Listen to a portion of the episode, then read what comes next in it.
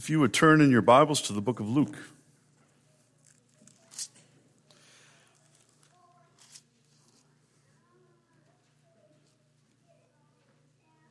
It says uh, page 1031. I'm not sure for which passage that is, but it is for the first. Okay.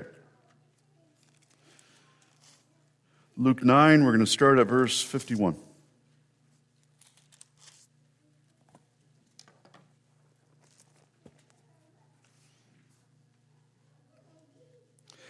Luke 9 51. When the days drew near for him to be taken up, he set his face to go to Jerusalem. And he sent messengers ahead of him who went and entered a village of the Samaritans to make preparations for him. But the people did not receive him because his face was set toward Jerusalem. And when the disciples James and John saw it, they said, Lord, do you want us to tell fire to come down from heaven and consume them? But he turned and rebuked them, and they went on to another village. Then jump over to chapter 19.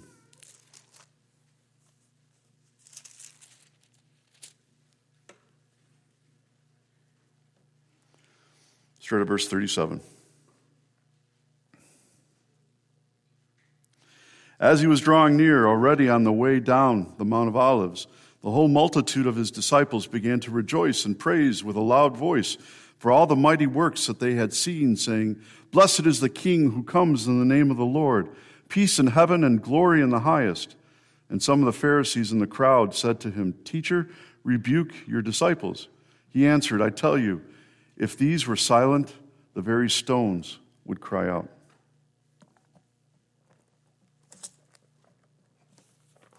I remember when I was in college, I stayed one weekend with a roommate up in Ontario. And I remember when uh, I got to the house, um, was getting ready to, to go to bed. The bed I was invited to sleep in that weekend, I remember it wasn't made, and you could tell the sheets were dirty. And I remember his mom saying to me, Well, we knew you were only going to be here for a couple days, so we thought, why change the sheets? We're just going to have to change them again when you leave. Do you think I felt like the honored guest? or, or like maybe I was imposing on them that weekend? What's it like in your house when company's going to come over and have dinner, dinner with you? You know, I think if, if they're close to us, close friends, we don't worry so much about how the house looks because they know us.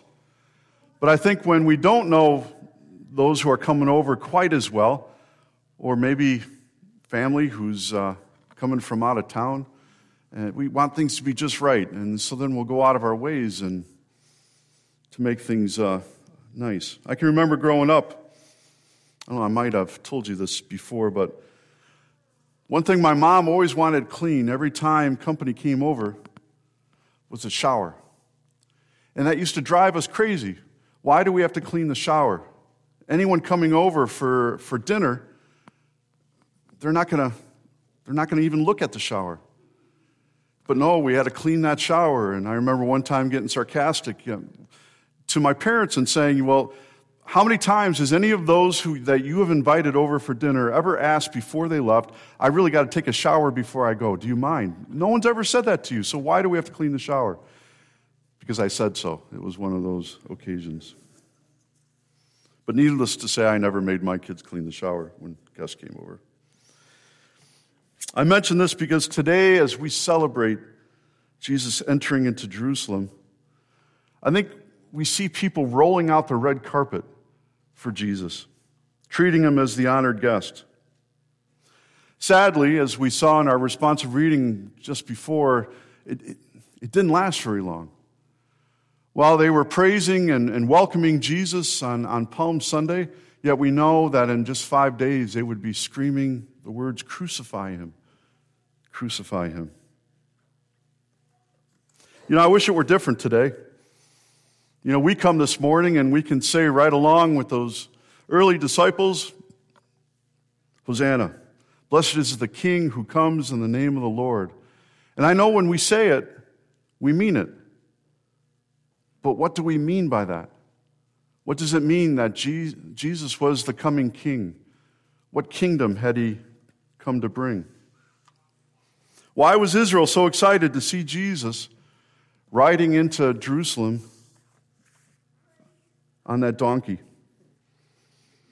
I think we know the answer to that. It's because the people were seeing the fulfillment of prophecy. The only problem was they came to the wrong conclusion about that prophecy. They thought it was going to mean one thing when actually it, it meant something completely different. Listen to Zechariah's words in, in Zechariah 9, starting at verse 9.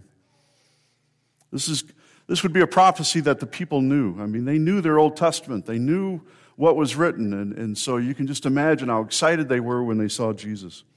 Rejoice greatly, O daughter of Zion. Shout, daughter of Jerusalem. See, your king comes to you, righteous and having salvation, gentle and riding on a donkey, on a colt, the foal of a donkey. I will take away the chariots from Ephraim and the war horses from Jerusalem, and the battle, battle bow, bow will be broken. He will proclaim peace to the nations. His rule will be extended from sea to sea and from the river to the ends of the earth.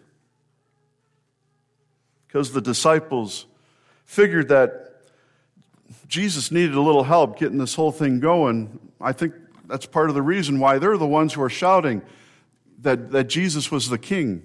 Hosanna, blessed is he, blessed is the king who comes in the name of the Lord. I'm sure they were making that very clear. And as the people heard them chanting that, I'm sure the crowds got excited because they figured that Jesus was the promised Messiah that they had been looking forward to, that they thought was going to establish a kingdom here on, on earth. But we also know that the, the, the, Pharisees, they, they, they told Jesus to silence your, your disciples because you don't want that getting out. If the Romans hear about this, they're going to think there's insurrection here. They're, they're, they're going to come in with the soldiers and, and put down a, a revolt that they think maybe is starting, and you can't do this. See, they saw Jesus as a threat. Not only how the Romans might oppose him, but Jesus was also a threat to them because they threatened their very power, their very position. Despite all the sermons and teachings of Jesus, clearly the disciples, the people, they, they still don't understand who Jesus is. I mean, the people were right to apply Zechariah's prophecy to Jesus. It's just that the conclusion they made from that prophecy, they were off base. They didn't realize that Jesus' kingdom was not of this earth. Like I said, I think Christians, even today, we, we still struggle with that idea of what the kingdom of God is all about. And the reason I say that is because if we fully understood what the kingdom was, if we fully understood our role in the kingdom, I, I, I think we might live our Christian lives maybe a little bit different. We've all been called to be prophet, priest, and king, to follow after Jesus. Prophet, priests, and kings and queens, I should say. We're children of, of God. And, and we shouldn't be content with the position that our world has given us because we're agents of the kingdom. We've been given the power of the kingdom to live our lives. And that should empower us, that should excite us, that should make us bold as we go out into the world. Though Jesus talked about the kingdom, people couldn't hear him because those preconceived ideas that, that they had in their heads. I can remember one time when we were living in New Mexico, I was getting firewood on this mesa with my, my kids. And my daughter and I, we started to go for a walk to see if we could find some dead trees. I remember I got a little too far away from the truck, and especially this area, it's just thick cedar trees and pinyon, and, and after a while, I didn't know which way, which way I was going. The, noon, the, the, the sun was straight up, so that wasn't any help. It hadn't rained for a month, so there wasn't any moss on, on the trees that I could detect. The only thing that there was was the wind. And I knew what direction that wind was coming, but because I had convinced myself that north was south and south was north, even the wind, I didn't believe it. The only reason, the way I got my bearing was I, I eventually climbed a tree and once I got up high enough and could see where exactly I was, I saw the mistake I was making. But I was so convicted or convinced that I was headed in the right direction when really I was going in the opposite direction. And I think we see that same thing going on here. And I think God's people still can easily get confused like that. That's why it's so important that we stay connected in the Word, that we become men and women of prayer, that we walk with Jesus because it's so easy to get lost. The world is proclaiming this message all the time, and we have to sift it, that message of the world, with, with God's Word to see what the real truth is. In addition to proclaiming his kingship by riding on that donkey, which was the fulfillment of Scripture, listen to some of the other prophecies that are told about Jesus that shows he's the fulfillment. Micah 5 2. We're foretold that he would be born in, in Bethlehem. He would be the ruler of, of Israel, whose origin was from of old, from the Ancient of Days. Or what about all the prophecies that said Jesus would be of the line of David? Or all the prophecies about Jesus needing to suffer and eventually die? Matthew, in his gospel, records Jesus saying 33 times that the kingdom of heaven is near. 33 times, and when there's repetition like that, we know it's for a point. Another time when Jesus was talking to the Pharisees in Luke 17, verse 21, he told them that the kingdom of God is within you. Not that the kingdom really was in the Pharisees at that time, but it could be if they surrendered their lives to Jesus. Later, when Pilate asked him if he was king of the Jews, Jesus replied, My kingdom is not of this world. If it were, my servants would, be, would fight to prevent my arrest by the Jews, but my kingdom is from another place. And finally, when Jesus ascended into heaven, you might remember what he said about his kingdom and the power of his kingdom. Matthew 28 All authority in heaven and earth have been given to me my kingdom. And now I offer it to you. Go in my name and make disciples. Proclaim the good news about me. Scripture is clear that the way to enter the kingdom of God is through Jesus, through his death and resurrection. Can you imagine how different the story would be if if on this day that Jesus came into Jerusalem, he would have said, You know what? That is too much for me to endure. That is too much to bear. I can't imagine going to the cross. I'm, I'm just going to make my kingdom here on earth. You imagine how different things would be for us? Where would our hope be? Our dream of heaven, of what awaits us. I know that passage in Revelation 7, verse 9, it would really there just be describing a hope, not reality, of what's to come. And I looked, and there before me was a great multitude that no one could count, from every nation, tribe, people, and language, standing before the thrones and in front of the Lamb. They were wearing white robes and were holding palm branches in their hands we're seeing a, we're, we're catching a glimpse there of what it's like in heaven, of what we're going to one day see. And that idea of the palm branches, it's, it's the same idea as what we're, what the kids helped us see this morning. It's laying them down for Jesus to walk on. It's laying out the red carpet. It's acknowledging that He is the King of our lives. He is our Lord. What do those white robes signify? In Revelation 7, our righteousness, being washed by the blood of the Lamb. Just that image of those palm branches. And again, just, I think, tells us something incredible about the King, our King who is about to come. This is what Jesus shared with his disciples. Listen to verse 22 of chapter 9. Jesus here is talking about his upcoming death. He says, The Son of Man must suffer many things and be rejected by the elders, chief priests, and teachers of the law, and he must be killed so that on the third day he might be, he might be raised again. Then a little later, verse 44 Listen carefully to what I'm about to say to you. The Son of Man is going to be betrayed into the hands of men. They didn't understand. Our passage, that passage says because it was hidden from them. And because they didn't understand how this fit into Jesus' plan to establish his, his kingdom, we see in verse 51 that they, they failed to understand why Jesus had to go to Jerusalem. Well, they thought it was to establish his kingdom, to oppose the Romans. It was actually to suffer and die and to establish a heavenly kingdom that's fully in heaven and it's partially here. And that's why we talk about it being the already and the not yet.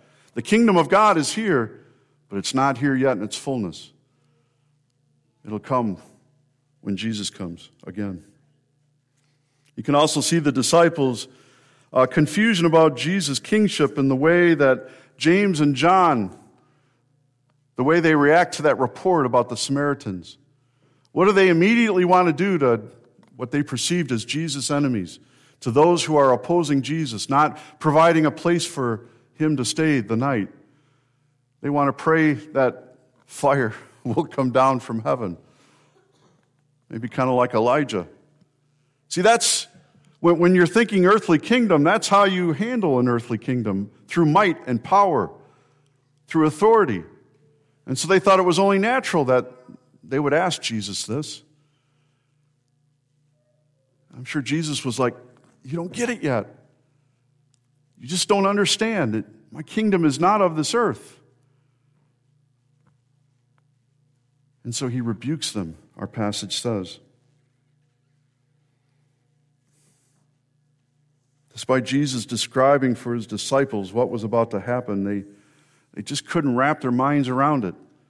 Again, they just had convinced themselves of convinced themselves of, of what was going to happen, and, and nothing could change it.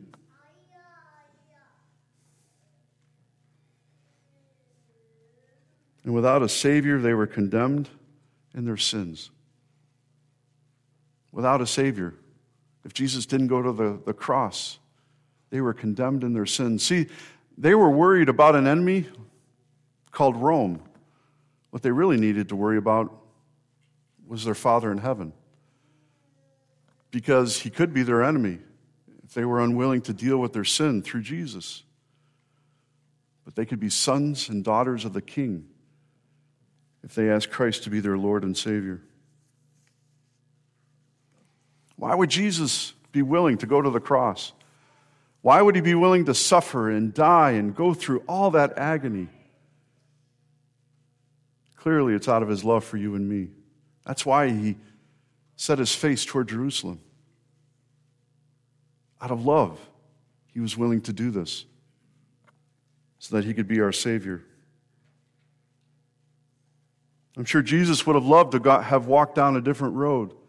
I'm sure he would have loved to have been part of a community.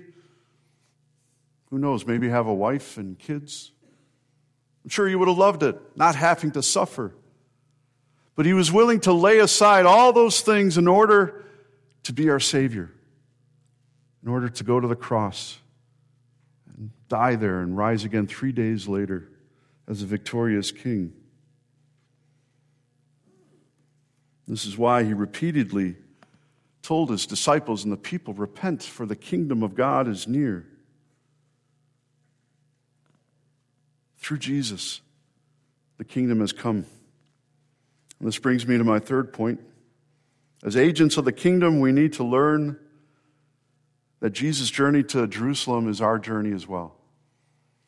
Jesus' journey to Jerusalem, it's our journey as well. Just as Jesus set his face toward Jerusalem, we need to be willing to do that here as we live our lives. Not literally, find out where Jerusalem is and put our face toward it, but I think symbolically, we've got to be willing, just like Jesus did, to be willing to lay down our lives and to pick up our cross and follow Jesus. to sacrifice our desires and plans in order to share the good news with those around us, to walk in the footprints of Jesus. You know, when it comes to suffering and sacrifice, it's tempting to think, well, you know, Jesus, he went through all that so we don't have to suffer.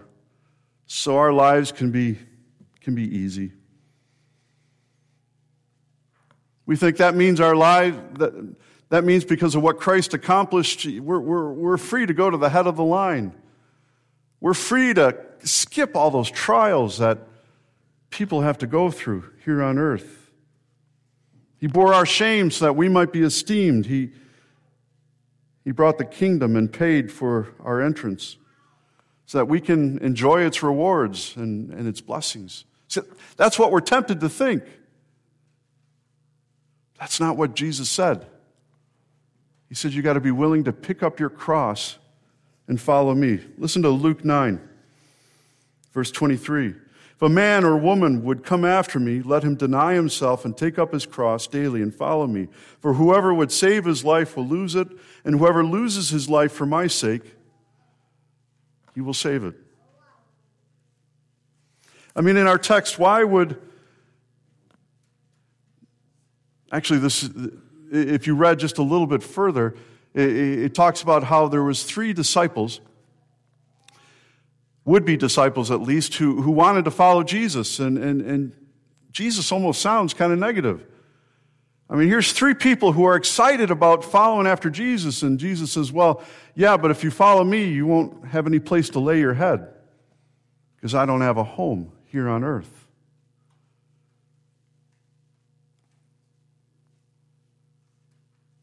Why was he being negative?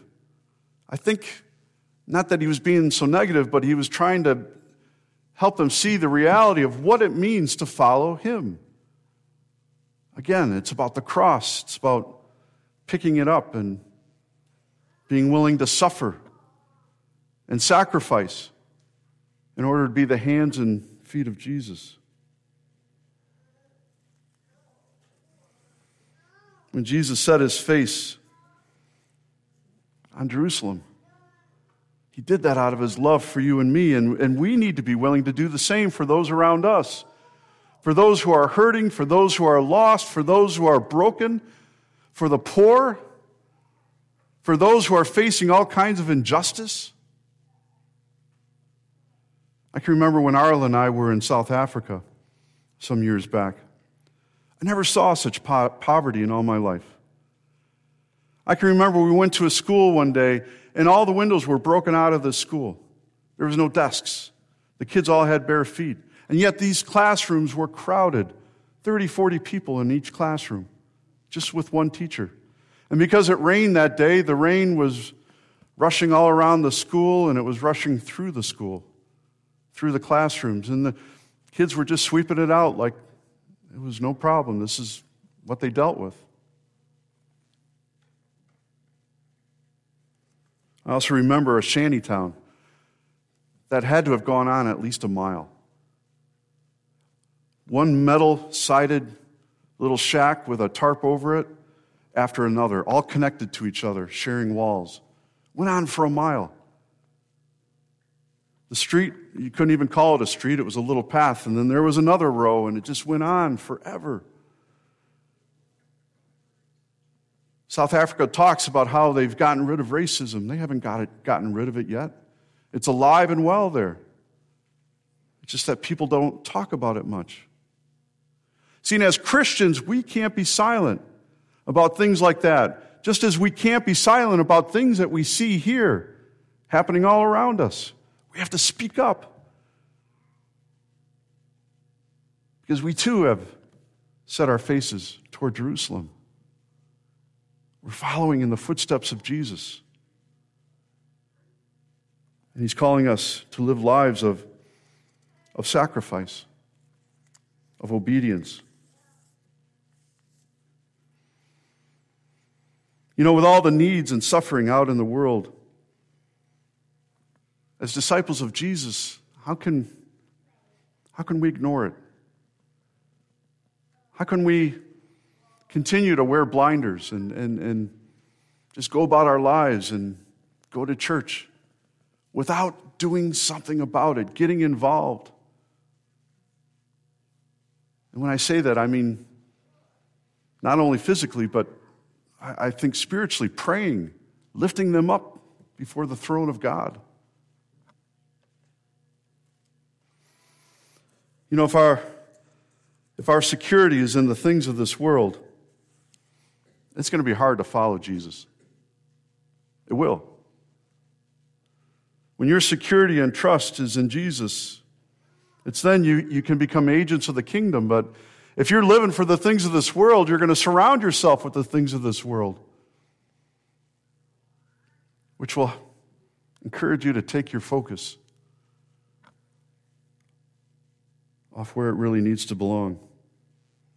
We are agents of the kingdom, and we're called to spread the flavor of the kingdom wherever you go. Even when you go to town, you go to the co op, you go to the bank, you're spreading the flavor of the kingdom. You may not think so, but you are. And so, what do people see when they look at you? What do people hear when they hear you talk?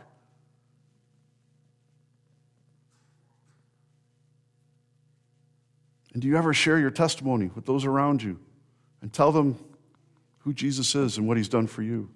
That's one of the most powerful things that we have our testimony. It should be something that we all use as agents of the kingdom. God has blessed you so that you might be a blessing to others. And so we need to ask ourselves how are you allowing those blessings to flow through you? Don't hold on to them, don't hang on to them, because when we do that, then God withholds his blessings from us. But when we're, when we're willing to allow ourselves to be a blessing to others, just as God has blessed us, that's when things really begin to happen. That's when a church grows. It's when God's people become alive. How are you building bridges to the hurting, to the broken, to the hungry? To those who are literally dying to hear the good news about Jesus. This morning, Christ is calling us to walk on a different road. And so may our lives tell a different story, a, a story about a radical love named Jesus, but the Lamb of God who had come to take away the sins of the world. To a love this amazing, how will you respond? Let's pray. Father in heaven, thank you for your word. Lord, forgive us when we forget why we're here, what you've called us to. Thank you, Jesus, for being our example. Not only, Lord, for all that you accomplished on the cross, but also, Lord, for being an example of, of what it means to live our lives for you. Open our, li- open our eyes, Lord, to see the needs around us. May we love, love others enough, Lord, to, to be involved. To be the hands and feet of Jesus. We ask this in Christ's name. Amen.